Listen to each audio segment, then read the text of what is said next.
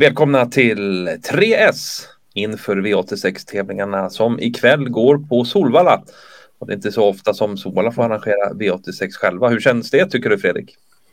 Eh, ovant eh, och kul. Det är väldigt, väldigt bra kvalitet på hästarna som startar ikväll. Tyvärr har vi inte fått fulla fält i alla lopp, vilket alltid är väldigt tråkigt. Men kvaliteten på hästarna väger upp eh, ganska rejält. Ja, det gör ju det. Är det Eh, ändå jämna lopp då, tycker du? Eller hur, hur ser du på, fast det är två hästar i en del lopp? Ja, faktiskt. Eh, det blir lite så när det liksom är eh, så pass hög kvalitet på hästarna så är det ju så att det, även fast bästa hästen får absolut inte ha en dålig dag eller strula det minsta för att konkurrenterna är så pass bra så att man kan liksom inte skänka bort någonting. Så att därför så tycker jag att det känns lite öppet och så där. Men sen såklart är det sex, sju hästar med så är det svårt kanske att hitta nollprocentare. Men jag tror absolut att det kan eh, skrälla lite här och var även ikväll. Ja, men det låter ju trevligt för man vill gärna ha upp utdelningen så mycket det går eh, och samtidigt ha alla åtta rätt så man får de där härligt stora pengarna.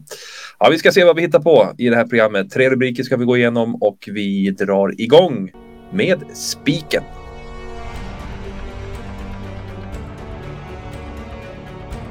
Mm, nu är vi på en viktig rubrik såklart. En spik måste man ha och den ska också helst vinna då, annars är man ju borta från de stora pengarna som vi sa i inledningen där. Spiken ikväll, Fredrik, var tar vi den? Vi tar den i eh, V863 här, nummer 6, Ivanka Amok är det. Eh, Timo Nurmos här eh, som gjorde comeback senast. Blev alldeles för laddad då. Eh, Timo säger att hon slog i vagnen, när gick i jänkarvagn då. Slog lite vagn vagnen, blev pigg där och det syntes ganska tydligt från sidan också att de blev lite väl hetsig. Eh, såg i övrigt väldigt fin ut och gick starkt eh, till slut också. Vi har bilder här på upploppet här där hon eh, tar för sig på bra sätt. Nu är det framspår bakom bilen, vilket hon inte haft så ofta. För tre starter sedan här så hade hon på fyra bakom bilen. Då tyckte jag i alla fall att hon såg väldigt förnuftig ut och, och lugn och samlad. Så det är väldigt viktigt. För sen har hon tidigare i karriären visat att hon kan öppna snabbt också. Hon har haft innerspår bakom bilen och frontat därifrån. Så att jag tror faktiskt att Ivanka Mok eh, kommer kunna öppna snabbt ikväll, ta sig till ledning och eh, därifrån ska hon vinna loppet eh, ganska lätt. Ja, vad härligt. Det står ju vanlig vagn också här och det kanske bara är positivt med tanke på det som hände sista med amerikanska. Ja, och det var en ny kusk också. Susanne Osterling är duktig, men det, den här hästen har galopperat en del tidigare så här och inte helt enkelt. Så att det är nog en fördel att det är hemmaplan, att det är Jorma Kontio som kör igen, som känner hästen och eh, vanliga vagnen där. Och sen, hon blir inte så mycket spelad ikväll och jag tror att det är för just det här att hon inte har visat eh, någon startsamhet, eller hon har inte fått chansen att visa någon startsamhet på sistone, så folk vet inte riktigt vart de ska ta vägen. Men jag känner mig ganska övertygad faktiskt om att hon når ledning. Härligt. Eh, det är också skönt eh, när hon, ja vi får se var hon landar i, men inte är ja, närheten av att vara favorit just nu, för det är ju Faiza sett när vi spelar in det här. Så att eh, spik på Ivan Mok låter ju väldigt intressant. Det var spiken det. Då ska vi gå till nästa rubrik som blir skrälloppet.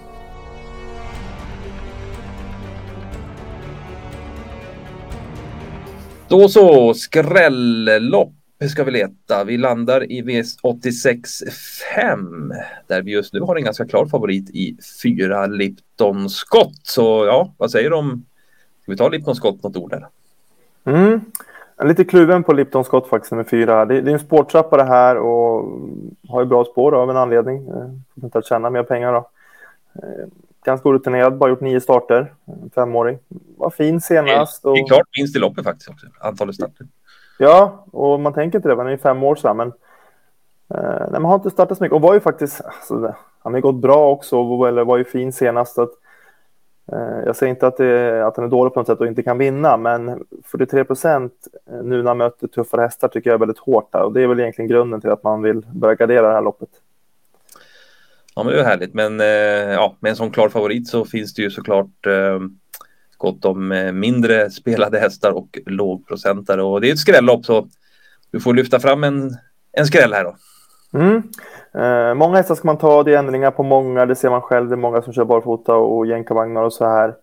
Eh, ska jag lyfta fram en häst som absolut inte får missa så är det nummer sex, eh, Valmar eh, EV. Vi har bilder här från upploppet senast.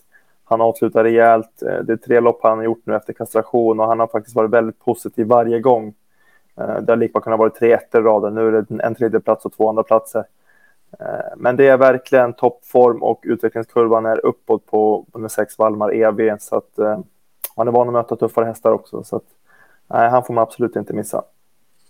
Mm, kul, det är ju som du berättade då en fin uppsida där på Valmar EV och det kanske är dags för honom att ta sin första seger. Dessutom med Oskar J Andersson i sulken som kanske får vinna då sin gamla arbetsgivare Jörgen Westholm. Ja, vi får se, men en eh, klar varning i alla fall och skrällbud på 6 Valmar EV. Ja, vi är nöjda där i skrälloppet. En rubrik återstår i det här programmet och det är ju chaset som vi tar nu.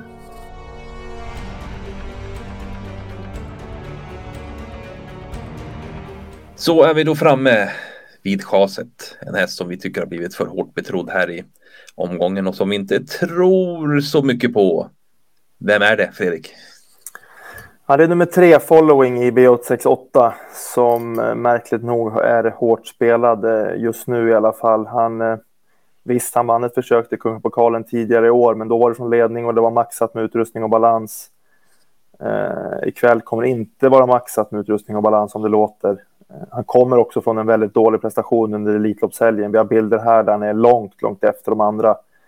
Eh, inte alls roligt att se och sen har det ju gått en månad ungefär efter det och vi vet ju att Stefan Melanders hästar brukar behöva några lopp i kroppen.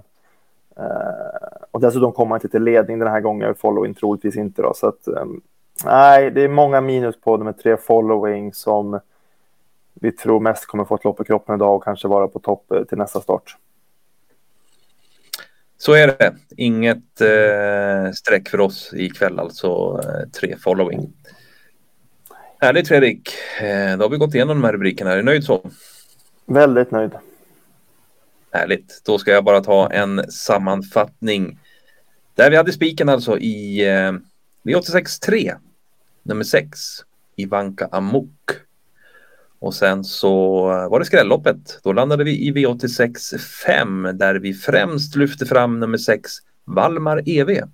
Och så kasade vi alltså i V86 8 nummer 3 Following.